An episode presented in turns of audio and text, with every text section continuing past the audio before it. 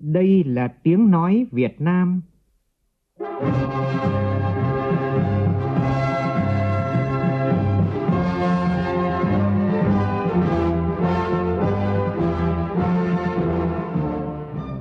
là tiếng nói Việt Nam, phát thanh từ Hà Nội, thủ đô nước Cộng hòa xã hội chủ nghĩa Việt Nam.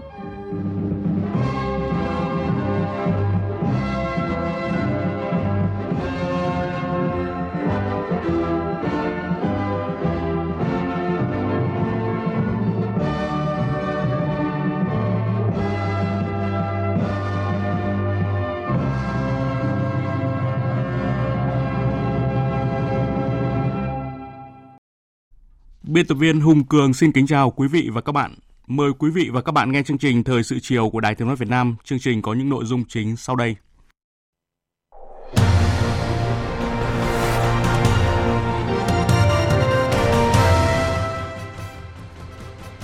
Quốc hội thông qua luật sửa đổi bổ sung một số điều của luật công an nhân dân, trong đó nâng hạn tuổi phục vụ của các cấp bậc hàm trong ngành công an. Tổng thống Hàn Quốc Yoon suk yeol và phu nhân đến Hà Nội bắt đầu chuyến thăm cấp nhà nước đầu tiên đến Việt Nam theo lời mời của Chủ tịch nước Võ Văn Thưởng. Báo cáo thường niên kinh tế Việt Nam năm 2023 đưa ra 3 kịch bản tăng trưởng GDP trong năm nay, đó là các mức 5,5, 6 và 6,5%. Bộ Ngoại giao Việt Nam mong muốn Hoa Kỳ có những đánh giá khách quan chính xác về những nỗ lực của Việt Nam trong hoạt động di cư, buôn bán người. Trong phần tin quốc tế, đụng độ tiếp diễn tại Sudan ngay khi thỏa thuận ngừng bắn hết hiệu lực, Liên Hợp Quốc cảnh báo về tình trạng tấn công vào các cơ sở y tế. Thêm nhiều thiết bị và công nghệ tiên tiến được huy động tìm kiếm tàu ngầm Titan mất tích trong khi lượng oxy trong tàu ngầm gần như đã cạn kiệt.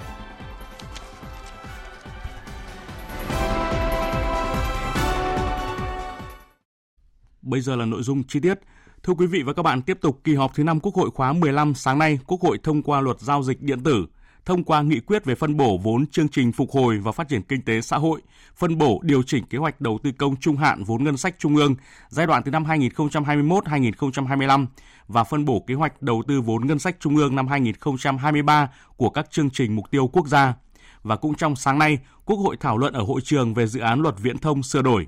Phản ánh của phóng viên Kim Thanh và Đỗ Minh.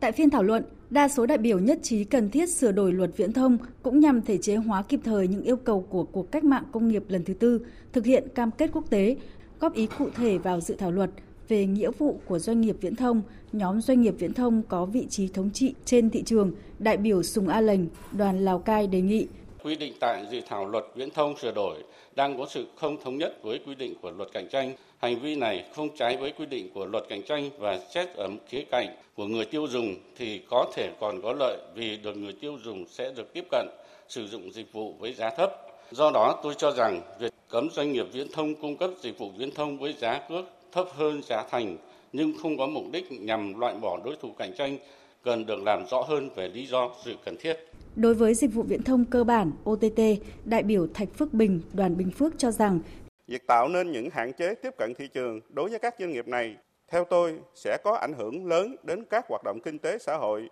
và trao đổi thông tin. Việc phân biệt đối xử giữa các nhà cung cấp dịch vụ OTT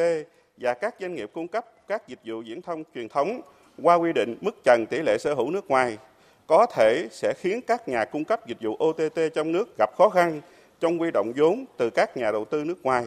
Điều này có thể sẽ cản trở đổi mới công nghệ tại nước ta.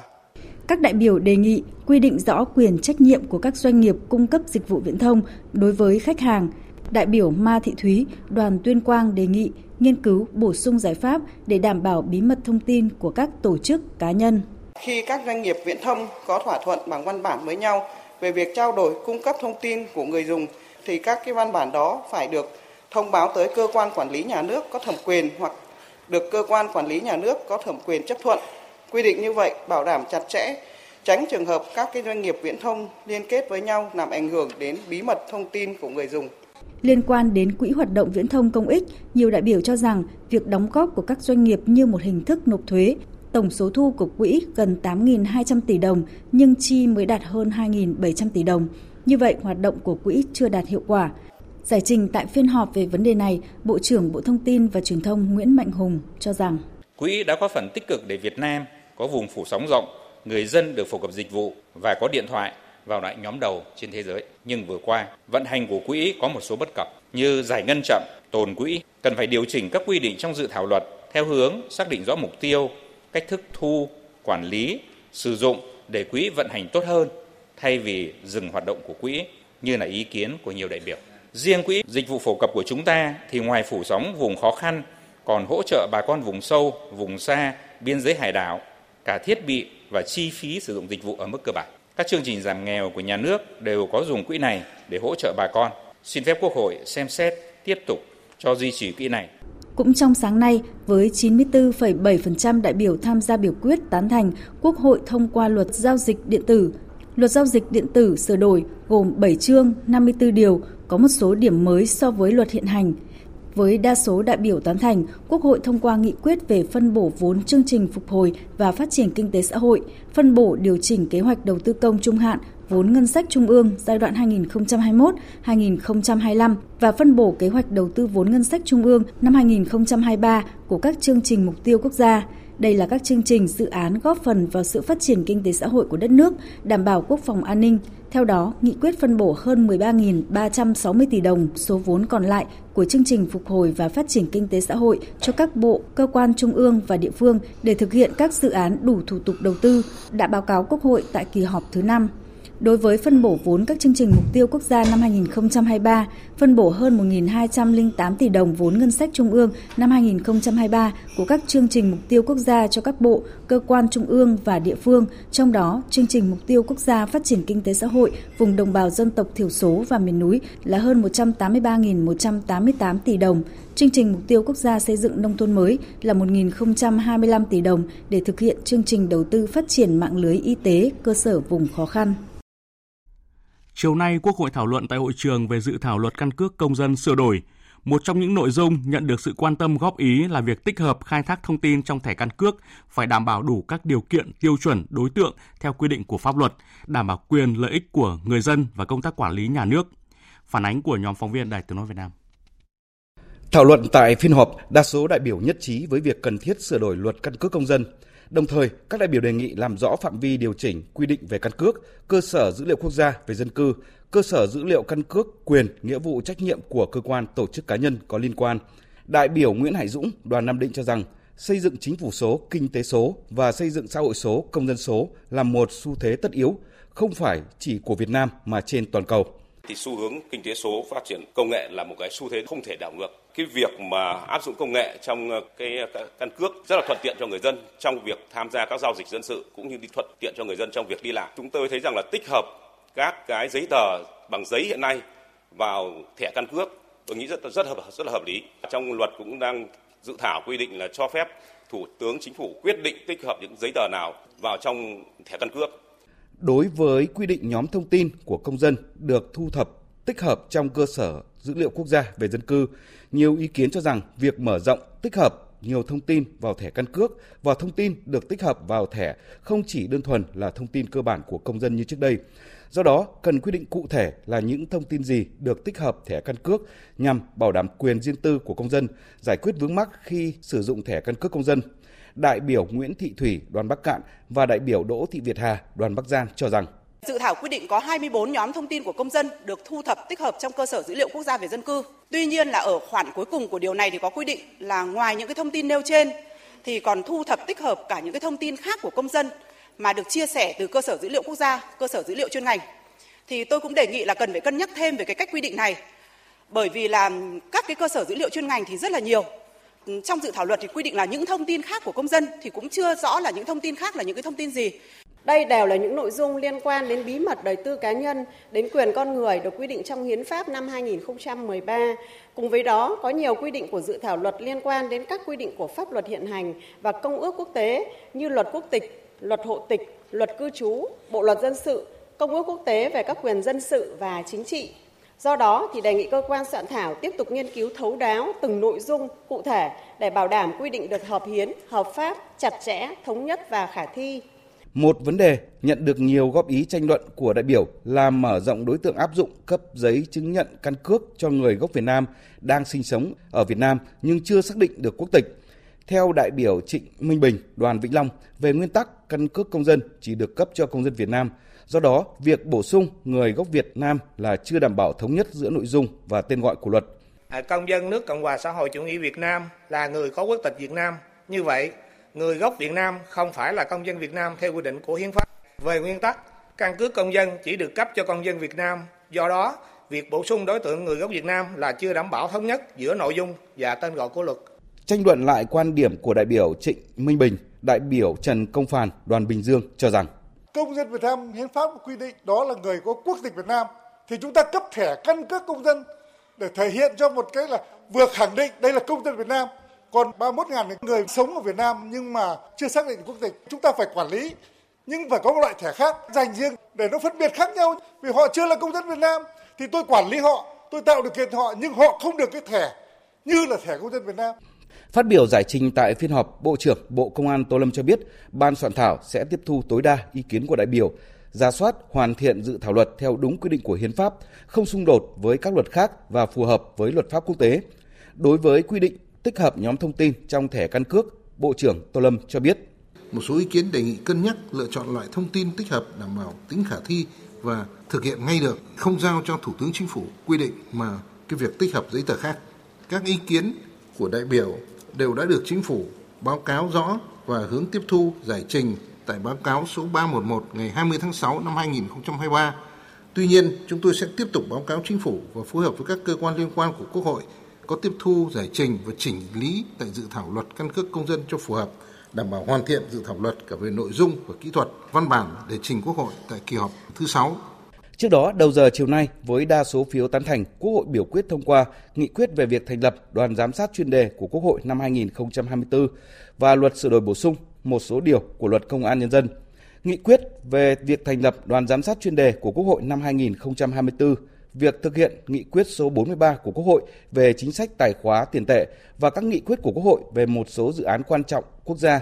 cùng chuyên đề về kinh doanh bất động sản và phát triển nhà ở xã hội, đoàn giám sát sẽ giúp đánh giá toàn diện những kết quả đạt được, làm rõ những tồn tại khó khăn vướng mắc, nguyên nhân, rút ra được những bài học kinh nghiệm và đề xuất được những giải pháp khả thi cần tập trung thực hiện trong thời gian tới để bảo đảm hoàn thành mục tiêu theo nghị quyết của Quốc hội đề ra. Đối với luật sửa đổi bổ sung một số điều của luật Công an nhân dân, trong dự án luật sửa đổi đã bổ sung quy định tăng hạn tuổi phục vụ của sĩ quan, hạ sĩ quan công an nhân dân, bổ sung một số vị trí cấp tướng trong công an nhân dân để phù hợp với nhu cầu tình hình thực tiễn và Bộ luật Lao động năm 2019. Luật dựa trên quan điểm bảo đảm lực lượng công an nhân dân đặt dưới sự lãnh đạo trực tiếp toàn diện về mọi mặt của Đảng, sự thống lĩnh của Chủ tịch nước, sự quản lý của chính phủ, sự chỉ huy, quản lý trực tiếp của Bộ trưởng Bộ Công an dựa vào nhân dân và chịu sự giám sát của nhân dân. Theo chương trình, ngày mai buổi sáng, Quốc hội biểu quyết thông qua luật đấu thầu sửa đổi, thảo luận ở hội trường về dự án luật quản lý bảo vệ công trình quốc phòng và khu quân sự. Buổi chiều, Quốc hội biểu quyết thông qua nghị quyết về việc lấy phiếu tín nhiệm, bỏ phiếu tín nhiệm đối với người giữ chức vụ do Quốc hội, Hội đồng Nhân dân bầu hoặc là phê chuẩn sửa đổi. Thảo luận ở hội trường về dự án luật kinh doanh bất động sản sửa đổi. Chương trình thời sự chiều nay xin được tiếp tục với những nội dung quan trọng khác. Sáng nay, Tổng thống Hàn Quốc Yoon suk yeol và phu nhân đã đến Hà Nội bắt đầu chuyến thăm cấp nhà nước đầu tiên đến Việt Nam theo lời mời của Chủ tịch nước Võ Văn Thưởng. Trả lời phỏng vấn báo chí về những định hướng lớn trong hợp tác song phương cũng như tiềm năng hợp tác giữa hai nước, Tổng thống Yoon suk yeol bày tỏ mong muốn thúc đẩy hợp tác với Việt Nam trong nhiều lĩnh vực từ an ninh cho đến chuỗi cung ứng. Tổng thống Yoon suk yeol khẳng định trong hơn 30 năm kể từ khi chính thức thiết lập quan hệ ngoại giao vào năm 1992, Việt Nam và Hàn Quốc đã không ngừng xây dựng và vun đắp mối quan hệ hợp tác mẫu mực cùng có lợi trên mọi lĩnh vực. Điều quan trọng là hai bên không bằng lòng với những kết quả đạt được mà không ngừng thúc đẩy phát triển mối quan hệ giữa hai quốc gia thiết thực hơn và hướng tới tương lai, phù hợp với môi trường trong và ngoài nước đang biến đổi nhanh chóng. Hiện nay thế giới đang phải đối mặt với những khủng hoảng phức tạp ở mức độ hoàn toàn khác so với trước đây. Việt Nam và Hàn Quốc phải cùng chung sức để vượt qua những thách thức này. Đặc biệt, chuỗi cung ứng khoáng sản thiết yếu, năng lượng, chuyển đổi số, đô thị thông minh, ứng phó với biến đổi khí hậu là những lĩnh vực mà chính phủ Hàn Quốc và Việt Nam chú trọng hợp tác trong tương lai. Năm nay là năm khởi đầu mạnh mẽ cho quan hệ đối tác chiến lược toàn diện giữa hai quốc gia. Với ý nghĩa đó, Tổng thống Yoon suk yeol hy vọng chuyến thăm cấp nhà nước tới Việt Nam lần này sẽ mở ra một chương mới trong quan hệ hợp tác giữa hai quốc gia. Thưa quý vị, ngay khi tới Việt Nam chiều nay, Tổng thống Hàn Quốc Yoon suk yeol và phu nhân đã có buổi giao lưu gặp gỡ sinh viên Việt Nam tại Đại học Quốc gia Hà Nội. Sự kiện có sự tham gia đông đảo sinh viên theo học tiếng Hàn Quốc, các thầy cô cũng như đại diện các bộ ban ngành như là Bộ Ngoại giao, Bộ Giáo dục và Đào tạo. Sự gần gũi, thân thiện của Tổng thống đã giúp các bạn sinh viên cảm thấy yêu mến và gắn bó hơn với văn hóa đất nước con người Hàn Quốc. Phóng viên Phương Hoa thông tin. Ngay từ đầu giờ chiều, tại hội trường Sân qua Đại học Quốc gia Hà Nội đã có rất nhiều bạn sinh viên háo hức chờ tham gia sự kiện, đặc biệt được gặp gỡ trực tiếp vị Tổng thống Hàn Quốc, người xuất hiện nhiều trên các phương tiện truyền thông. Em rất là vinh dự và hứng khi được là một trong những người được tham dự vào cái buổi ờ, gặp mặt này. À, em thấy văn hóa Hàn Quốc thì nó có rất là nhiều điều mới lạ so với văn hóa Việt Nam, cũng có nhiều điểm tương đồng nữa. Nhưng mà cái văn hóa về âm nhạc rồi về phim ảnh rồi về văn học của người ta rất là đa dạng và em cũng thích cái hệ thống ngôn ngữ của người ta nữa. Em là một trong những người may mắn được đến đây tham dự và được gặp thì cảm thấy tâm trạng em rất là rất vui và hưng phấn để muốn được gặp ờ, tổng thống. Em muốn ờ, có những buổi giao lưu giữa Việt Hàn này, giao lưu âm nhạc, giao lưu văn hóa và từ đó so sánh những điều giống và khác để có thể cùng nhau phát triển hơn ạ. Sau khi tham quan các giáo cụ giảng dạy tiếng Hàn sinh động như là sách, giáo trình, tiểu luận hay là video, Tổng thống và phu nhân đã xem các bạn sinh viên trình diễn điệu dân ca Hàn Quốc Arirang bằng nhạc cụ dân tộc Việt Nam, xem video giới thiệu về việc học tiếng Hàn của học sinh sinh viên Việt Nam. Tổng thống Yoon suk yeol nhấn mạnh mối quan hệ tốt đẹp Việt Nam Hàn Quốc, đồng thời động viên khích lệ các bạn học sinh sinh viên đang theo học tiếng Hàn. 한국과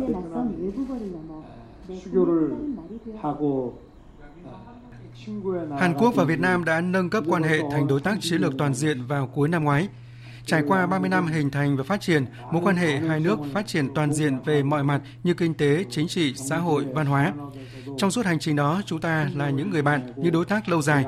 Hiện tại ở Hàn Quốc, số người Việt Nam theo học tiếng Hàn ngày càng gia tăng và tại Việt Nam, tôi được biết là tiếng Hàn đã được lựa chọn là một trong những thứ tiếng dạy trong nhà trường phổ thông. Hôm nay tôi đã được các em sinh viên giới thiệu bằng tiếng Hàn về sách bằng tiếng Hàn. Tôi cảm thấy năng lực tiếng Hàn của các bạn thực sự xuất sắc. Tôi mong rằng sẽ có nhiều hơn nữa các chương trình hợp tác giao lưu hiệu quả để các bạn có thể hiểu rõ hơn nữa tiếng Hàn cũng như văn hóa Hàn Quốc từ những giao tiếp cơ bản cho đến các thuật ngữ khó hơn. Tổng thống Yoon suk yeol cũng nhấn mạnh chính phủ Hàn Quốc sẽ tiếp tục nỗ lực để đưa những chính sách, chương trình mới nhằm hỗ trợ các bạn sinh viên Việt Nam có thể tiếp cận tiếng Hàn thuận lợi hơn nữa trong tương lai. Nhân chuyến thăm cấp nhà nước tới Việt Nam của Tổng thống Hàn Quốc Yoon suk yeol, Bộ trưởng Bộ Lao động Thương binh và Xã hội Đào Ngọc Dung có buổi tiếp và làm việc với Bộ trưởng Bộ Việc làm và Lao động Hàn Quốc Lee Jong-sik đang có chuyến thăm và làm việc tại Việt Nam.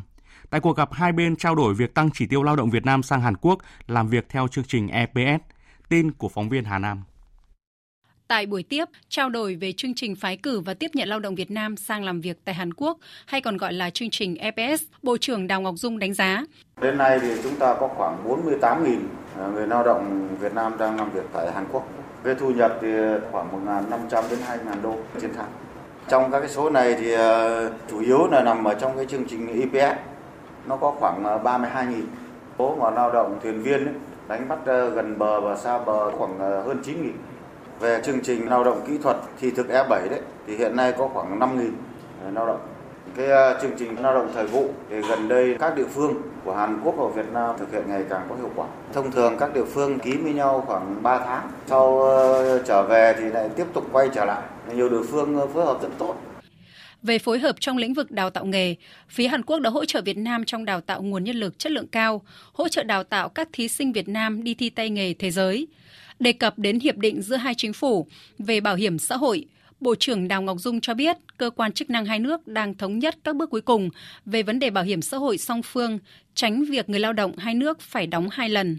Nhân chuyến thăm của Bộ trưởng Việc làm và Lao động Hàn Quốc Lee Jung Sik, Bộ trưởng Đào Ngọc Dung đề xuất phía Hàn Quốc mở rộng một số ngành nghề lĩnh vực mà Việt Nam có lợi thế và tiếp tục tăng hạn ngành tiếp nhận lao động Việt Nam trong thời gian tới. Bộ trưởng Bộ Việc làm và Lao động Hàn Quốc Lee Jung Sik đánh giá về chương trình EPS, Bộ trưởng Lee Jung Sik cho rằng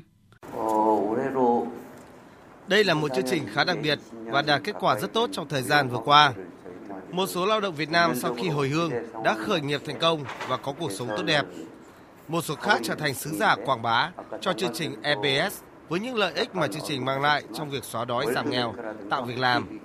Tôi hy vọng khi ký lại biên bản ghi nhớ về phái cử và tiếp nhận lao động Việt Nam sang làm việc tại Hàn Quốc, hai bên sẽ bước sang một giai đoạn mới tiến xa hơn, sâu hơn về chương trình EBS.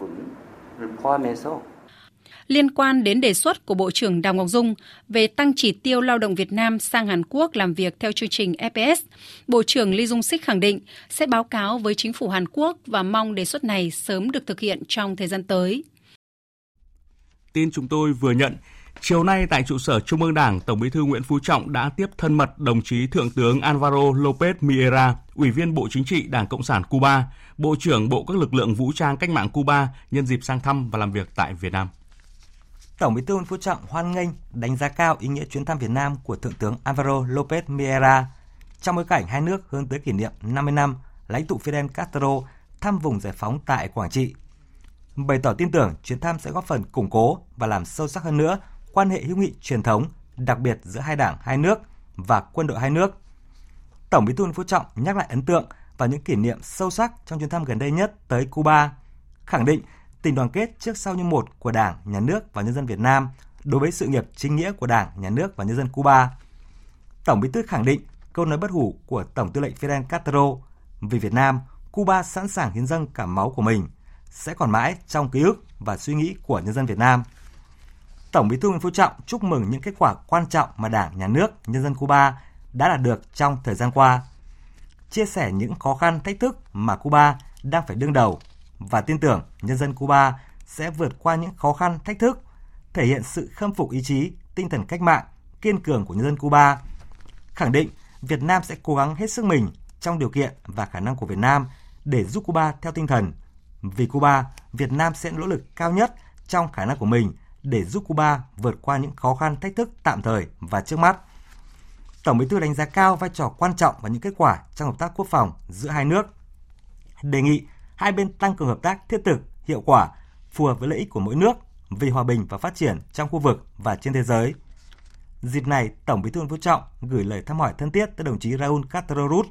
đồng chí Miguel Díaz-Canel, các đồng chí lãnh đạo Cuba và bày tỏ mong đón các đồng chí lãnh đạo Đảng, Nhà nước Cuba thăm lại Việt Nam. Thượng tướng Alvaro Lopez Miera trân trọng chuyển lời hỏi à, thăm hỏi thân tình của đồng chí Díaz Canel, bí thư thứ nhất Ban chấp hành Trung ương Đảng Cộng sản Cuba, Chủ tịch nước Cộng hòa Cuba và các đồng chí lãnh đạo Cuba tới Tổng Bí thư Nguyễn Phú Trọng. Bộ trưởng Bộ các lực lượng vũ trang cách mạng Cuba bày tỏ vui mừng được sang thăm lại Việt Nam,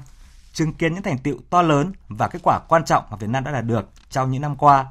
nhất là kiểm soát thành công dịch COVID-19, triển khai hiệu quả các trọng tâm chương trình phát triển kinh tế xã hội quan trọng,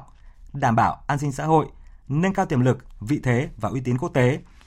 Bày tỏ tin tưởng dưới sự lãnh đạo của Đảng Cộng sản Việt Nam, nhân dân Việt Nam sẽ tiếp tục giành được những thành tựu to lớn có ý nghĩa lịch sử, thực hiện thắng lợi nghị quyết đại lần thứ 13 của Đảng Cộng sản Việt Nam. Đồng chí Alvaro Lopez Miera thông tin về tình hình Cuba, về sự ủng hộ của nhân dân Cuba đối với Đảng, cách mạng thể hiện qua kết quả của cuộc bầu cử Hội đồng Nhân dân các cấp, Quốc hội, lãnh đạo nhà nước và chính quyền địa phương. Đồng chí Alvaro chia sẻ về những nỗ lực của Đảng, Nhà nước, nhân dân và các lực lượng vũ trang cách mạng Cuba trong triển khai thực hiện nghị quyết đại hội lần thứ 8 của Đảng Cộng sản Cuba về những nỗ lực nhằm vượt qua khó khăn, thách thức do ảnh hưởng của bao vây, cấm vận và những sự cố thiên tai gần đây. Bày tỏ cảm ơn sự hợp tác, giúp đỡ trí tình trí nghĩa của Đảng, Nhà nước, nhân dân và quân đội Việt Nam cũng như sự ủng hộ của Việt Nam trong phản đối cấm vận chống Cuba. Nhấn mạnh Đảng, Nhà nước, Quân đội Nhân dân Cuba hết sức coi trọng, củng cố và giữ gìn mối quan hệ đoàn kết hữu nghị đặc biệt Việt Nam-Cuba do Chủ tịch Hồ Chí Minh và lãnh tụ Fidel Castro, Raúl Castro gây dựng và được các thế hệ lãnh đạo Đảng, Nhà nước, nhân dân, quân đội hai nước trân trọng và dày công vun đắp. Bộ trưởng Bộ các lực lượng vũ trang cách mạng Cuba báo cáo với Tổng Bí thư Vũ Trọng về kết quả hợp tác giữa quân đội hai nước thời gian qua khẳng định sẽ phối hợp chặt chẽ với Bộ Quốc phòng Việt Nam để triển khai thực hiện tốt các nội dung hợp tác song phương, góp phần tăng cường, củng cố quan hệ nghị đặc biệt giữa hai đảng hai nước, nhân dân và quân đội hai nước. Trước đó vào sáng nay tại Bộ Quốc phòng, Đại tướng Phan Văn Giang, Ủy viên Bộ Chính trị, Bộ trưởng Bộ Quốc phòng chủ trì lễ đón Bộ trưởng Bộ các lực lượng vũ trang cách mạng Cuba, Thượng tướng Alvaro Lopez Miera. Sau lễ đón, hai bộ trưởng đã tiến hành hội đàm Tin của phóng viên Nguyên Nhung. Tại hội đàm, hai bên thống nhất đánh giá, thời gian qua trong tổng thể quan hệ chung giữa hai nước, quan hệ hợp tác quốc phòng luôn là một trong những trụ cột, là hình mẫu thúc đẩy hợp tác trên các lĩnh vực khác. Thời gian tới, hai bên thống nhất tập trung triển khai quan hệ hợp tác trên một số lĩnh vực, tiếp tục tăng cường hoạt động giao lưu trao đổi đoàn các cấp, đặc biệt là đoàn cấp cao, trao đổi kinh nghiệm chuyên môn, giao lưu sĩ quan trẻ hai nước, công nghiệp quốc phòng, hợp tác đào tạo nguồn nhân lực, quân y, công tác đảng, công tác chính trị. Trong sáng nay, Đại tướng Phan Văn Giang và Thượng tướng Alvaro Loper Mira đã ký kế hoạch hợp tác giai đoạn 2023-2025. Cũng trong sáng nay, Thượng tướng Nguyễn Tân Cương, Tổng tham mưu trưởng Quân đội Nhân dân Việt Nam, Thứ trưởng Bộ Quốc phòng đã hội kiến Thượng tướng Alvaro Lopez Mira. Theo thông cáo từ Ủy ban Đối ngoại của Quốc hội nhận lời mời của Chủ tịch Quốc hội Vương Đình Huệ, Chủ tịch Duma Quốc gia Liên bang Nga Vyacheslav Viktorovich Volodin sẽ thăm chính thức Việt Nam và đồng chủ trì phiên họp lần thứ hai của Ủy ban Hợp tác Liên nghị viện giữa Quốc hội Việt Nam và Duma Quốc gia Liên bang Nga từ ngày 25 đến ngày 26 tháng 6 tới. Mời quý vị và các bạn nghe tiếp chương trình Thời sự chiều của Đài Tiếng nói Việt Nam. Hôm nay tại thành phố Cần Thơ, Ban tổ chức Trung ương chủ trì phối hợp với Thành ủy Cần Thơ tổ chức hội nghị giao ban công tác tổ chức xây dựng Đảng của 20 tỉnh thành khu vực phía Nam. Tin của phóng viên Đài Tiếng nói Việt Nam. Theo đánh giá của Ban tổ chức Trung ương, bên cạnh những kết quả nổi bật, công tác xây dựng Đảng trong 6 tháng đầu năm vẫn còn tồn tại một số khó khăn hạn chế như việc tham mưu cụ thể hóa và triển khai thực hiện một số quy định, hướng dẫn mới của trung ương, địa phương có lúc chưa kịp thời, việc rà soát, bổ sung, sửa đổi các quy định, quy chế liên quan đến công tác tổ chức cán bộ, công tác chính sách cán bộ ở một số địa phương, đơn vị còn chậm. Một số tập thể cá nhân kiểm điểm tự phê bình và phê bình chưa thực sự sâu sắc. Báo cáo kết quả đánh giá xếp loại còn chậm, một số hạn chế khuyết điểm năm trước chưa được khắc phục triệt để. Phát biểu tại hội nghị, ông Mai Văn Chính, Phó trưởng ban thường trực Ban tổ chức Trung ương yêu cầu Ban tổ chức thành ủy, tỉnh ủy các địa phương tiếp tục thực hiện hiệu quả các nghị quyết, kết luận của Ban chấp hành Trung ương khóa 13 về công tác tổ chức xây dựng đảng, tham mưu thực hiện có hiệu quả các nghị quyết, kết luận của Trung ương, các chương trình, kế hoạch của cấp ủy về công tác tổ chức xây dựng đảng, xây dựng hệ thống chính trị, trọng tâm là các nghị quyết, kết luận của Ban chấp hành Trung ương khóa 13 về đẩy mạnh xây dựng, chỉnh đốn đảng và hệ thống chính trị, kiên quyết ngăn chặn, đẩy lùi, xử lý nghiêm cán bộ, đảng viên suy thoái về tư tưởng chính trị, đạo đức lối sống, biểu hiện tự diễn biến, tự chuyển hóa, tăng cường củng cố, xây dựng tổ chức cơ sở đảng và nâng cao chất lượng đội ngũ đảng viên trong giai đoạn mới. Sáng nay, Ủy ban Mặt trận Tổ quốc Việt Nam tỉnh Đắk Lắk tổ chức hội nghị tổng kết 20 năm Ngày hội Đại đoàn kết toàn dân tộc giai đoạn từ năm 2003 cho đến năm 2023. Hội nghị đánh giá Ngày hội Đại đoàn kết đã góp phần phát huy sức mạnh của khối đại đoàn kết toàn dân tộc trong từng cộng đồng dân cư. Hờ Xíu, phóng viên Đài Tiếng Nói Việt Nam thường trú khu vực Tây Nguyên, thông tin. Theo Ủy ban Mặt trận Tổ quốc Việt Nam tỉnh Đắk Lắk, qua 20 năm tổ chức, Ngày hội Đại đoàn kết dân tộc đã từng bước có sức lan tỏa trong đời sống người dân tại địa phương. Với phương châm an toàn và tiết kiệm hiệu quả, hàng năm tất cả các khu dân cư của tỉnh đều tổ chức ngày hội. Nhiều khu dân cư tổ chức trao tặng nhà đại đoàn kết, thăm hỏi tặng quà các gia đình chính sách, gia đình nghèo, biểu dương khen thưởng những tập thể cá nhân điển hình tiên tiến trên các lĩnh vực trong cộng đồng. Mặt trận Tổ quốc các cấp ở Đắk Lắk đã vận động đóng góp trên 280 tỷ đồng cho quỹ vì người nghèo, hỗ trợ xây gần 5.500 nhà đại đoàn kết và trên 2.000 công trình dân sinh. Đặc biệt, hai năm bùng phát đại dịch COVID-19, tỉnh đã nhận được sự ủng hộ công tác phòng chống dịch với tổng số tiền và hàng hóa là trên 55,6 tỷ đồng. Ông Ibiene, Phó Bí thư tỉnh ủy Đắk Lắk đánh giá, Ngày hội đại đoàn kết toàn dân tộc đã góp phần xây dựng, củng cố và phát huy quyền làm chủ của nhân dân, tăng cường phát huy sức mạnh của khối đại đoàn kết toàn dân tộc trong từng cộng đồng dân cư. Đắk Lắk có 49 dân tộc cùng sinh sống đan xen với nhau, không có cái vùng riêng biệt nhưng mà cái tinh thần đoàn kết lúc nào cũng được giữ vững. Và các cộng đồng dân cư hòa thuận đoàn kết giúp đỡ lẫn nhau cùng phát triển. Nhiều các hoạt động sinh hoạt văn hóa tuy rằng mỗi tộc người đều có cái nét văn hóa riêng đặc biệt là trong cái ngày hội thì thể hiện cái sự hòa quyện để cùng gắn kết tạo cái không khí vui tươi. Thời sự VOV nhanh, tin cậy, hấp dẫn. Thưa quý vị và các bạn, chiều nay tại buổi họp báo thường kỳ Bộ Ngoại giao, trả lời câu hỏi của phóng viên liên quan đến báo cáo về tình trạng buôn người toàn cầu của Bộ Ngoại giao Hoa Kỳ đưa ra tuần trước, Người phát ngôn Bộ Ngoại giao Việt Nam Phạm Thu Hằng mong muốn phía Hoa Kỳ tiếp tục có những đánh giá khách quan chính xác về những nỗ lực của Việt Nam trong hoạt động di cư trong buôn bán người. Và chính phủ Việt Nam thì ờ, chủ trương ờ, thúc đẩy di cư hợp pháp, an toàn và trật tự, đồng thời kiên quyết đấu tranh phòng chống di cư trái phép, đưa người di cư trái phép và mua bán người. Thời gian qua, Việt Nam tiếp tục quyết liệt triển khai chương trình phòng chống mua bán người giai đoạn 2021-2025 và định hướng đến năm 2030 và đạt nhiều kết quả quan trọng như tăng cường hiệu quả phối hợp liên ngành, cải thiện công tác thống kê, đẩy mạnh điều tra xử lý tội phạm mua bán người và truyền thông phòng ngừa nâng cao nhận thức về mua bán người. Và Việt Nam cũng đang nỗ lực thực hiện các mục tiêu của thỏa thuận toàn cầu về di cư hợp pháp, an toàn và trật tự nhằm củng cố môi trường di cư minh bạch, à, bảo vệ quyền và lợi ích hợp pháp của người di cư, ngăn chặn nguy cơ mua bán người trong các hoạt động di cư quốc tế. Và Việt Nam ghi nhận là phía Hoa Kỳ đã có đánh giá tích cực hơn tại báo cáo năm 2023 về tình hình mua bán người trên thế giới của Bộ Ngoại giao Hoa Kỳ. Và trên tinh thần đó thì chúng tôi mong muốn hai bên tiếp tục hợp tác chặt chẽ trong thời gian tới để phía Hoa Kỳ có đánh giá khách quan, chính xác, toàn diện hơn nữa về tình hình, nỗ lực thực chất của Việt Nam cũng tại buổi họp báo thường kỳ chiều nay, Bộ Ngoại giao xác nhận thông tin tàu sân bay USS Ronald Reagan của Mỹ sẽ có mặt tại lãnh hải Việt Nam vào cuối tuần này. Theo người phát ngôn Bộ Ngoại giao Phạm Thu Hằng, dự kiến tàu sân bay Ronald Reagan sẽ thăm thành phố Đà Nẵng từ ngày 25 đến ngày 30 tháng 6.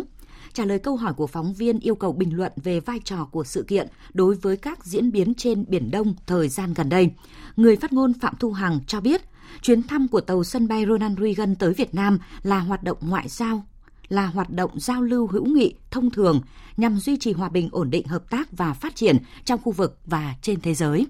Cũng tại buổi họp báo trả lời câu hỏi của phóng viên về tình trạng thiếu điện ảnh hưởng đến sản xuất của các doanh nghiệp nước ngoài tại khu vực phía Bắc, người phát ngôn Bộ Ngoại giao Phạm Thu Hằng cho biết các cơ quan chức năng Việt Nam đang nỗ lực đảm bảo cung cấp đủ điện tại khu vực phía Bắc. Chúng tôi rất là hiểu những cái quan tâm của các doanh nghiệp trong đó có các cái doanh nghiệp nước ngoài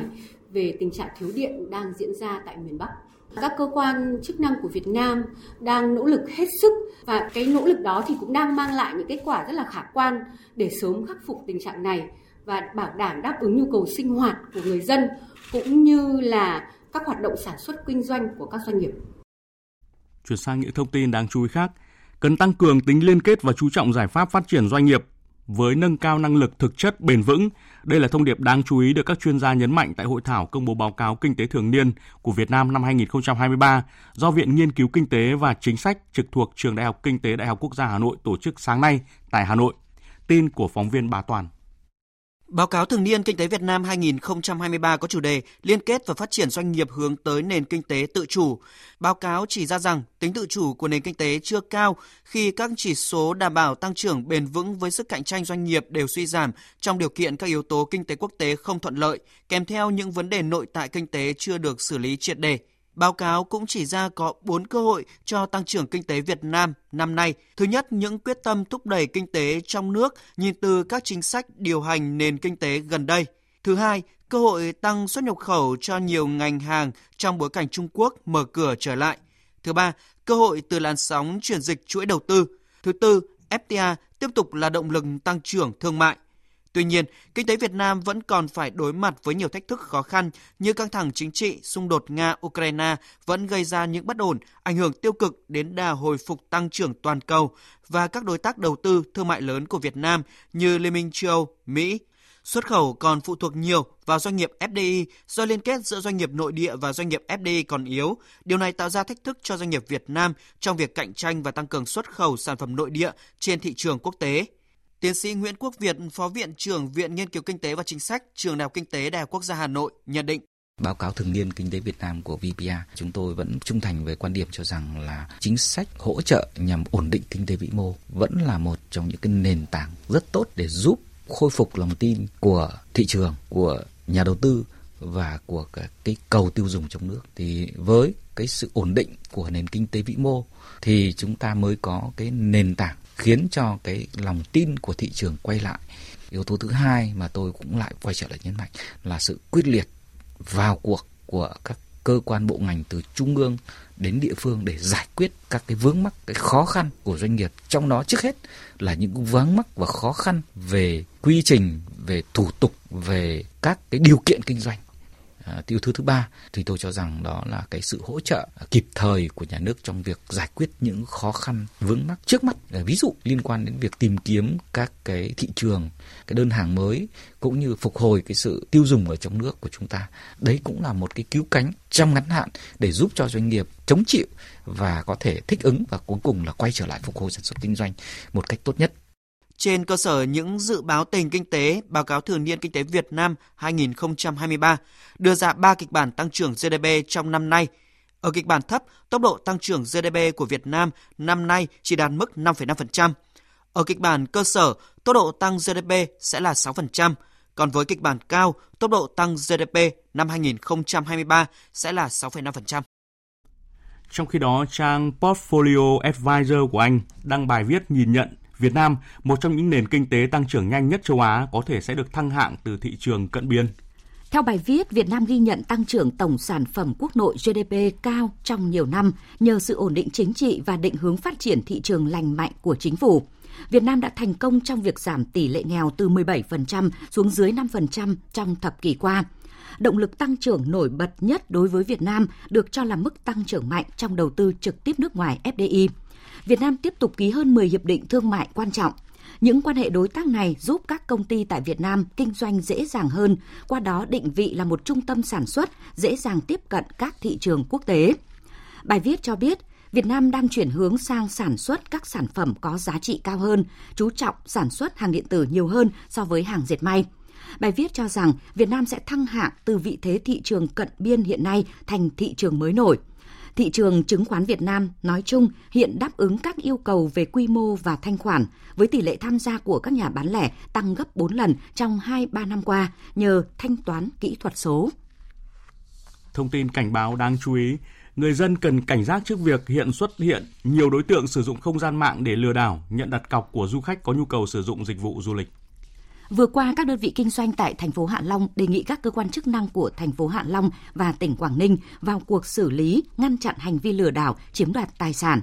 Thông tin cho biết trong thời gian vừa qua, trên mạng xã hội Facebook xuất hiện tình trạng các nhóm fanpage giả mạo thông tin của công ty lữ hành, đại lý bán vé, tour du lịch với mục đích chiếm đoạt tài sản của người dân và du khách có nhu cầu sử dụng các dịch vụ du lịch tại Hạ Long. Nhiều du khách đã mắc bẫy các chiêu trò lừa đảo và chuyển khoản cho các đối tượng này để sử dụng dịch vụ ở Hạ Long. Sau khi nhận cọc, các đối tượng này đều mất hút, chặn liên lạc của du khách. Tiếp theo chương trình là lời cảm ơn của Hội Nhà báo Việt Nam. Nhân kỷ niệm 98 năm Ngày Báo chí Cách mạng Việt Nam 21 tháng 6 1925, 21 tháng 6 2023, Hội Nhà báo Việt Nam và giới báo chí cả nước vinh dự được đón các đồng chí lãnh đạo, nguyên lãnh đạo Đảng, Nhà nước, Chính phủ, Quốc hội, Mặt trận Tổ quốc, các ban bộ ngành trung ương địa phương, các đơn vị quân đội, công an và các tổ chức doanh nghiệp đã đến thăm gửi hoa chúc mừng ngày hội lớn của giới báo chí cả nước và dự lễ trao giải báo chí quốc gia lần thứ 17 năm 2022. Đây là sự ghi nhận đối với sự đóng góp của giới báo chí trong công cuộc xây dựng và bảo vệ đất nước, đồng thời là nguồn cổ vũ động viên quý báu giúp đội ngũ những người làm báo tiếp tục phấn đấu hoàn thành tốt nhiệm vụ được giao. Thay mặt giới báo chí cả nước, Đảng đoàn, Ban Thường vụ Hội Nhà báo Việt Nam xin bày tỏ lòng biết ơn sâu sắc đối với sự quan tâm, giúp đỡ và niềm tin yêu đó. Về phần mình, đội ngũ những người làm báo cả nước sẽ tiếp tục nỗ lực phấn đấu hơn nữa để nâng cao bản lĩnh chính trị, trình độ chuyên môn nghiệp vụ và đạo đức nghề nghiệp của người làm báo cách mạng Việt Nam, xứng đáng là chiến sĩ sung kích trên mặt trận tư tưởng văn hóa của Đảng. Tiếp theo sẽ là những thông tin thời tiết.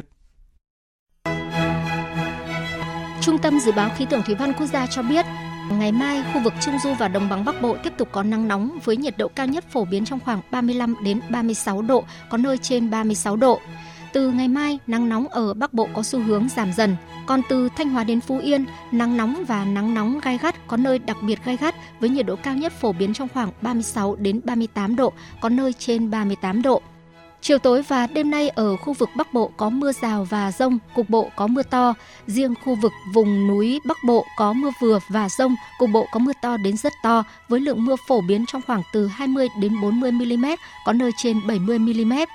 Từ chiều tối và đêm ngày mai đến ngày 25 tháng 6, ở khu vực Bắc Bộ và Thanh Hóa có khả năng xảy ra mưa vừa, mưa to và rải rác có rông. Cục bộ có nơi mưa rất to, với lượng mưa phổ biến trong khoảng từ 70 đến 150 mm, có nơi trên 200 mm. Trong mưa rông có khả năng xảy ra lốc, xét, mưa đá và gió giật mạnh. Mưa to có khả năng gây ra tình trạng ngập úng tại các vùng trũng thấp. Chuyển sang phần tin quốc tế, Bộ Ngoại giao Nga thông báo nước này đã quyết định cấm nhập cảnh đối với 48 người Australia nhằm đáp trả các biện pháp trừng phạt mà Australia áp đặt trước đó đối với các cá nhân và tổ chức của Nga. Theo thông báo của Bộ Ngoại giao Nga, các công dân Australia vừa nêu liên quan đến các hoạt động tuyên truyền chống Nga. Nga sẽ tiếp tục cập nhật danh sách cấm căn cứ vào các động thái của Australia đối với Nga.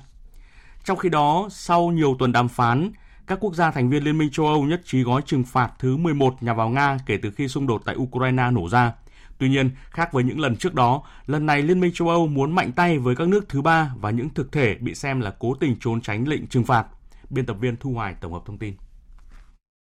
Thụy Điển, nước đang giữ chức chủ tịch luân phiên Liên minh châu Âu cho biết, gói trừng phạt bao gồm các quy định cấm mọi hoạt động quá cảnh qua Nga các loại hàng hóa và công nghệ mà quân đội Nga có thể sử dụng hoặc hỗ trợ lĩnh vực quốc phòng và an ninh – Gói biện pháp này cho phép áp đặt các hạn chế đối với việc bán hàng hóa và công nghệ nhạy cảm cho các quốc gia có thể bán lại cho Nga và mở rộng danh sách các hàng hóa bị hạn chế do có thể phục vụ quân đội và lĩnh vực quốc phòng của Nga. Các biện pháp cũng gia hạn thời gian đình chỉ cấp phép 5 cơ quan truyền thông Nga phát sóng tại châu Âu, đồng thời bổ sung thêm 71 cá nhân và 33 thực thể vào danh sách có tài sản bị phong tỏa tại EU. Phát biểu khi tham dự hội nghị tái thiết Ukraine tại London, Anh, Chủ tịch Ủy ban châu Âu Ursula von der Leyen khẳng định sự ủng hộ vững chắc của khối 27 nước thành viên dành cho Ukraine. Tôi tin rằng Liên minh châu Âu phải có trách nhiệm với Ukraine. Người Ukraine đã nói với chúng tôi rằng họ đang nghĩ về tương lai của mình với lá cờ của Liên minh châu Âu tung bay trên các thành phố của họ. Và tôi không nghi ngờ gì về việc Ukraine sẽ là một phần của Liên minh châu Âu that Ukraine will be part of our union. Theo hãng tin Bloomberg, các quốc gia thành viên dường như bác bỏ kịch bản trong đó EU sẽ kiểm soát các khoản tiền này và chuyển tiền lãi cho Ukraine. Vấn đề dự kiến sẽ được thảo luận tại hội nghị thượng đỉnh Liên minh châu Âu vào tuần tới và Ủy ban châu Âu có thể đưa ra đề xuất vào giữa tháng 7. Đụng độ giữa lực lượng vũ trang Sudan và nhóm bán quân sự, các lực lượng phản ứng nhanh tiếp tục xảy ra ở nhiều khu vực ở thủ đô Khartoum sau khi lệnh ngừng bắn 72 giờ do Mỹ và Ả Rập Xê Út làm trung gian kết thúc vào lúc 6 giờ hôm qua theo giờ địa phương. Các nhân chứng cho biết đã nghe thấy tiếng pháo hạng nặng trong vài phút sau khi lệnh ngừng bắn hết hiệu lực và xuất hiện các máy bay chiến đấu bay ở tầm thấp tại một số quận ở Khartoum.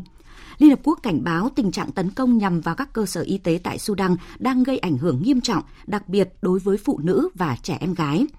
Người phát ngôn của Tổng thư ký Liên Quốc Guterres, ông Fahan Hát cho biết, ước tính có gần 263.000 người đang mang thai, trong số hơn 2 triệu rưỡi phụ nữ trong độ tuổi sinh nở ở Sudan. Ông nhấn mạnh, hơn 87.000 phụ nữ trong số này sẽ sinh con trong 3 tháng tới và cần được tiếp cận các dịch vụ chăm sóc sức khỏe thiết yếu – Tuy nhiên, dữ liệu của Tổ chức Y tế Thế giới và Quỹ Dân số Liên Hợp Quốc cho thấy hơn 67% số bệnh viện và cơ sở y tế tại các khu vực chiến sự đều phải đóng cửa. Trong đó, nhiều bệnh viện phụ sản đã ngừng hoạt động, khiến các sản phụ không được bảo đảm về chăm sóc y tế. Tình trạng bạo lực tại bờ Tây leo thang chưa được giải quyết. Israel đau đầu với cuộc biểu tình của người Ả Rập tại cao nguyên Golan. Thế giới đang vô cùng quan ngại trước tình hình này. Biên tập viên Đình Nam thông tin. Đêm qua theo giờ địa phương, quân đội Israel đã sử dụng máy bay không người lái tấn công một xe ô tô ở phía bắc khu vực bờ Tây chiếm đóng, khiến ít nhất 3 người thiệt mạng. Trước đó, người định cư Israel giận dữ cũng đã tập hợp lại tấn công đáp trả người Palestine, khiến ít nhất một người thiệt mạng và một người khác bị thương, đồng thời đốt cháy nhiều phương tiện xe cộ và các tòa nhà của người Palestine. Hiện thế giới đang rất quan ngại về các vụ bạo lực tại Israel. Mỹ đã lên án vụ tấn công bạo lực của người định cư Israel nhằm vào người Palestine, kêu gọi giới chức trách Israel truy cứu những người chịu trách nhiệm. Cả Ả Rập Xê Út và Jordani cũng lên án vụ tấn công nhằm vào dân thường Palestine tại bờ Tây. Trong khi Tổng thư ký Liên Hợp Quốc Antonio Guterres nhấn mạnh tầm quan trọng của việc giảm căng thẳng, cho rằng hành động bạo lực chống lại dân thường chính là khủng bố. Lực lượng cứu hộ đã mở rộng gấp đôi phạm vi tìm kiếm, đồng thời gấp rút triển khai thêm tàu và thiết bị đến Đại Tây Dương để tìm kiếm tàu ngầm Titan mất tích sáng 18 tháng 6. Biên tập viên Thu Hoài tổng hợp thông tin. Phạm vi tìm kiếm đã mở rộng gấp 2 lần diện tích Connecticut, bang có lãnh thổ rộng hơn 13.000 km vuông. Lực lượng chức năng vẫn hy vọng có thể giải cứu toàn bộ 5 người trên tàu Titan nhờ những âm thanh phát hiện dưới nước trong hai ngày qua. Tuy nhiên, hiện không thể khẳng định những tiếng động này là từ tàu lặn Titan và các chuyên gia hải quân đang phân tích dữ liệu để xác định. Đại úy Rami Frederick thuộc lực lượng tuần duyên Mỹ cho biết. Đây là nhiệm vụ tìm kiếm và cứu hộ. Chúng tôi sẽ tiếp tục triển khai mọi nguồn lực trong tay để tìm kiếm tàu Titan và các thành viên trên tàu. Riêng về những âm thanh dưới nước mà lực lượng cứu hộ phát hiện, chúng tôi chưa thể xác định chính xác đó là gì. Tuy nhiên, chúng tôi đang tìm kiếm trong khu vực phát hiện tiếng ồn và sẽ tiếp tục làm như vậy. Nhiều thiết bị và công nghệ tiên tiến đã được huy động, trong đó có máy bay vận tải đa năng, robot thám hiểm biển sâu và hệ thống định vị thủy âm để lắng nghe bất kỳ âm thanh nào có thể phát hiện dấu vết tàu lặn. Hải quân Mỹ hôm qua cũng đã gửi một hệ thống cứu hộ chuyên dụng có khả năng nâng các vật thể lớn cồng kềnh và nặng dưới đáy biển như máy bay hay tàu nhỏ. Tuy nhiên, nhiệm vụ không hề dễ dàng, từ việc xác định vị trí của con tàu đến tiếp cận bằng thiết bị cứu hộ, đưa tàu lên mặt nước và quan trọng hơn, tất cả những điều này đều phải thực hiện trước khi nguồn cung cấp oxy cho những người trên tàu cạn kiệt. Theo lý thuyết, lượng oxy này sẽ đủ duy trì đến sáng 22 tháng 6. Tuy nhiên, thời gian này còn phụ thuộc vào nhịp thở của những người bên trong tàu và với điều kiện con tàu mất tích còn nguyên vẹn, không phải bị mắc kẹt hay bị hư hỏng. Nhà khoa học địa chất Rami Bringer tại Đại học Fuller Anh cho biết. Đây là một nhiệm vụ cực kỳ khó khăn, bởi đáy biển gồ ghề hơn nhiều so với trên đất liền. Nếu tàu lặn mắc kẹt ở đáy biển, việc xác định vị trí của tàu sẽ thực sự khó khăn. Ngay cả tìm kiếm xung quanh xác tàu Titanic cũng chắc trở, bởi đó là khu vực quá rộng. Đó thực sự là một thử thách khó khăn. Khu vực Bắc Đại Tây Dương, nơi tàu Titan mất tích hôm 18 tháng 6, dễ xảy ra sương mù và bão, cũng khiến nỗ lực tìm kiếm và cứu nạn trở nên khó khăn hơn. Trong số 3 hành khách đã chi số tiền lên tới 25.000 đô la cho chuyến tham quan xác tàu Titanic, có tỷ phú người Anh Hamid Harding cùng một doanh nhân người Anh gốc Pakistan và con trai của ông này. Tính đến đầu giờ chiều nay, hàng loạt khu vực ở thủ đô Bắc Kinh và thành phố Thiên Tân miền Bắc Trung Quốc đã phá kỷ lục về nắng nóng. Phóng viên Bích Thuận thường trú tại Bắc Kinh thông tin. Nắng nóng tiếp tục hoành hành ở miền Bắc Trung Quốc. Đài khí tượng quận Hoài Nhu ở thủ đô Bắc Kinh đã ghi nhận nền nhiệt lên tới 41,8 độ C vào lúc 14 giờ chiều 22 tháng 6 giờ địa phương. Đây là mức nhiệt độ nóng nhất trên cả nước Trung Quốc ngày hôm nay và cũng là mức kỷ lục cao nhất trong lịch sử quan trắc địa phương. Cùng ngày, trạm quan trắc khí tượng ở ngoại ô phía nam Bắc Kinh cũng ghi nhận mức nhiệt cao 40,3 độ. Không chỉ Bắc Kinh, nội đô thành phố Thiên Tân tiếp giáp với thủ đô cũng ghi nhận mức nhiệt lên tới 41,2 độ, phá kỷ lục cao nhất trong lịch sử quan trắc địa phương. Đài khí tượng Trung ương Trung Quốc dự báo, trong 3 ngày tới, khu vực Bắc Kinh, Thiên Tân, Hà Bắc, Sơn Đông, Hà Nam vẫn tiếp tục hình thái thời tiết nắng nóng, nhiệt độ cao nhất có thể đạt trên 40 độ. Theo phân tích và nhận định của chuyên gia nước này trên tờ Nhật báo Khoa học Trung Quốc, năm 2023 có thể là năm nóng nhất được ghi nhận từ trước đến nay. Một nhà thờ có tuổi đời 500 năm tuổi vừa bất ngờ phát lộ giữa lòng hồ cạn trơ đáy vì hạn hán ở Mexico. Công trình được xây dựng từ thế kỷ 16 này đã bị nhấn chìm dưới nước trong một dự án xây đập cách đây 49 năm. Biên tập viên Phương Anh thông tin. Nắng nóng kéo dài đang hoành hành tại Mexico kéo theo tình trạng hạn hán tàn phá khắp đất nước, khiến lượng nước ở hồ chứa Nezahualcoyot sụt giảm, làm phát lộ toàn bộ công trình kiến trúc từng bị nhấn chìm dưới nước từ năm 1966 khi một đập thủy điện được xây dựng ở phụ lưu sông Grizanva gần đó. Nhà thờ này có tên là Apostol Santiago, nằm ở Quechula thuộc bang Chiapas ở phía nam Mexico.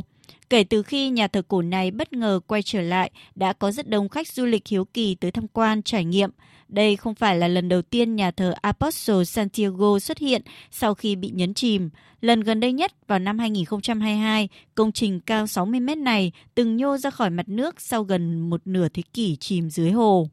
Do ảnh hưởng của biến đổi khí hậu, mực nước xuống thấp kỷ lục tại hồ chứa, nơi nhà thờ cổ vừa phát lộ, còn ảnh hưởng đáng kể tới cuộc sống và kế sinh nhai của các ngư dân địa phương. Một ngư dân cho biết. Lượng nước trong hồ bắt đầu giảm xuống và cứ giảm dần cho tới mức cạn khô như chỗ chúng ta đang đứng ở đây. Hạn hán khi nước hồ giảm nhanh chóng, nước rất nóng và thời tiết cũng oi bức đến cả cá cũng không chịu được mà chết rất nhiều. Ngư dân chúng tôi vì vậy thiệt hại rất lớn. Không chỉ ảnh hưởng tới kế sinh nhai của người dân ở các vùng hạn hán, cũng có ít nhất 8 người thiệt mạng do thời tiết nóng bức ở Mexico trong đợt nắng nóng vừa qua. Tiếp theo chương trình là trang tin thể thao.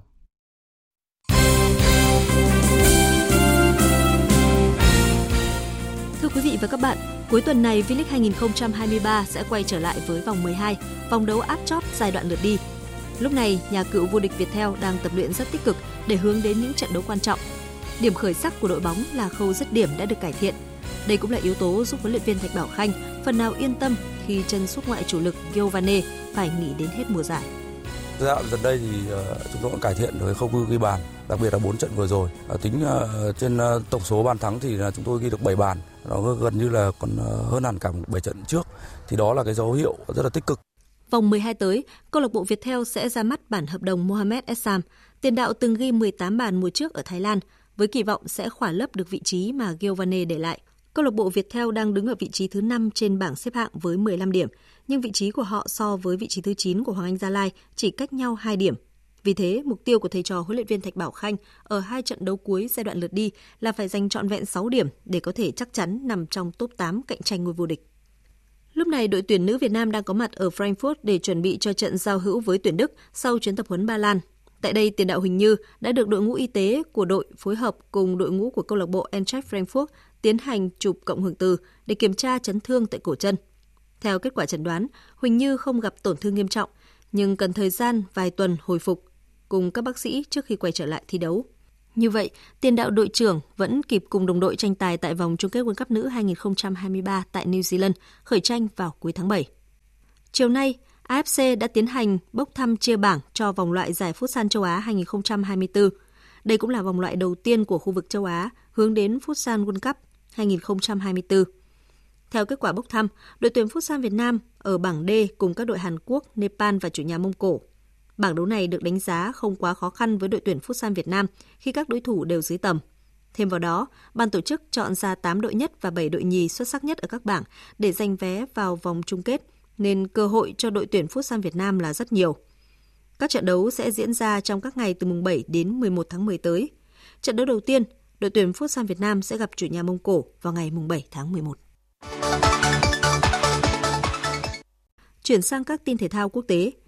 Sau hai lần bị từ chối, cuối cùng Arsenal cũng nhận được cái gật đầu từ Chelsea trong lần thứ ba gửi lời đề nghị hỏi mua Kai Havertz. Mức giá 75 triệu bảng, tính cả phụ phí cho tiền đạo người Đức, được The Blue chấp thuận. Ngoài ra, Chelsea cũng đã đặt thỏa thuận chia tay một loạt ngôi sao chỉ trong 24 giờ qua. Cụ thể, Eduard Mendy, Hakim Ziyech, Koulibaly sẽ chuyển sang các câu lạc bộ của Ả Rập Xê Út. Matteo Kovacic gia nhập Man City. Trong thời gian tới, Chelsea sẽ tiếp tục thay máu lực lượng. Mason Mount là cái tên được dự đoán sắp rời sân Stamford Bridge. Sky Sport cho biết Newcastle đang tiến sát bản hợp đồng với tiền vệ Sandro Tonali. Đại gia mới nổi của bóng đá Anh đã gửi lời đề nghị trị giá 60 triệu bảng tới AC Milan và đang chờ đợi câu trả lời. Sky Sport cũng cho biết Newcastle dự kiến ký hợp đồng với Tonali tới tháng 6 năm 2029, kèm theo mức lương khoảng 8,6 triệu bảng một năm. Dự báo thời tiết Phía Tây Bắc Bộ có mây, có mưa rào và rông rải rác, cục bộ có mưa to. Chiều tối mai nhiều mây, có mưa vừa, mưa to và rông, cục bộ có mưa rất to, gió nhẹ. Trong mưa rông có khả năng xảy ra lốc, xét, mưa đá và gió giật mạnh. Nhiệt độ từ 24 đến 31 độ. Phía Đông Bắc Bộ có mây, có mưa rào và rông rải rác, cục bộ có mưa to đến rất to. Chiều tối mai nhiều mây, có mưa vừa, mưa to và rông, cục bộ có mưa rất to, gió Nam cấp 2, cấp 3. Trong mưa rông có khả năng xảy ra lốc, xét, mưa đá và gió giật mạnh, nhiệt độ từ 25 đến 33 độ. Khu vực từ Thanh Hóa đến Thừa Thiên Huế có mây, chiều tối và đêm có mưa rào và rông vài nơi, ngày nắng nóng và nắng nóng gai gắt, có nơi đặc biệt gai gắt, gió Tây Nam cấp 2, cấp 3. Trong mưa rông có khả năng xảy ra lốc, xét và gió giật mạnh, nhiệt độ từ 27 đến 39 độ, có nơi trên 39 độ. Khu vực từ Đà Nẵng đến Bình Thuận có mây, chiều tối và đêm có mưa rào và rông vài nơi, ngày nắng có nơi có nắng nóng. Riêng phía Bắc ngày nắng nóng và nắng nóng gai gắt, gió Tây Nam cấp 2, cấp 3. Trong mưa rông có khả năng xảy ra lốc, xét và gió giật mạnh, nhiệt độ từ 25 đến 38 độ. Tây Nguyên và Nam Bộ có mây, có mưa rào và rông vài nơi. Riêng chiều tối và tối có mưa rào và rải rác có rông. Gió Tây Nam cấp 2, cấp 3. Trong mưa rông có khả năng xảy ra lốc, xét và gió giật mạnh. Nhiệt độ từ 21 đến 35 độ. Khu vực Hà Nội có mây, đêm có mưa rào và rông, ngày nắng, có nơi có nắng nóng. Từ chiều tối mai có mưa vừa, có nơi mưa to và rông, gió Nam cấp 2, cấp 3. Trong mưa rông có khả năng xảy ra lốc, xét và gió giật mạnh, nhiệt độ từ 25 đến 35 độ, có nơi trên 35 độ. Tiếp theo là dự báo thời tiết biển. Bắc Vịnh Bắc Bộ, vùng biển từ Bình Thuận đến Cà Mau, vùng biển từ Cà Mau đến Kiên Giang có mưa rào và rông vài nơi. Từ ngày mai có mưa rào và rông rải rác. Trong mưa rông có khả năng xảy ra lốc xoáy và gió giật mạnh. Tầm nhìn xa trên 10 km, giảm xuống từ 4 đến 10 km trong mưa, gió Nam cấp 4, cấp 5. Nam Vịnh Bắc Bộ, vùng biển từ Bình Định đến Ninh Thuận có mưa rào và rông vài nơi, tầm nhìn xa trên 10 km, gió Nam cấp 4 vùng biển từ Quảng Trị đến Quảng Ngãi và khu vực quần đảo Hoàng Sa thuộc thành phố Đà Nẵng không mưa, tầm nhìn xa trên 10 km, gió Nam đến Tây Nam cấp 3, cấp 4. Khu vực Bắc Biển Đông có mưa rào và rông vài nơi, tầm nhìn xa trên 10 km, gió Nam đến Tây Nam cấp 4 khu vực giữa và Nam Biển Đông, khu vực quần đảo Trường Sa, tỉnh Khánh Hòa có mưa rào và rông vài nơi. Riêng phía Nam có mưa rào và rông rải rác. Trong mưa rông có khả năng xảy ra lốc xoáy và gió giật mạnh. Tầm nhìn xa trên 10 km, giảm xuống từ 4 đến 10 km trong mưa, gió Nam đến Tây Nam cấp 3, cấp 4. Vịnh Thái Lan có mưa rào và rông vài nơi, tầm nhìn xa trên 10 km, gió Tây cấp 3, cấp 4. Những thông tin thời tiết vừa rồi đã kết thúc chương trình Thời sự chiều nay của Đài Tiếng Nói Việt Nam. Chương trình do các biên tập viên Hùng Cường, Lan Anh, Nguyễn Hằng biên soạn và thực hiện với sự tham gia của phát thanh viên Phương Hằng, kỹ thuật viên Uông Biên, chịu trách nhiệm nội dung Nguyễn Thị Tuyết Mai.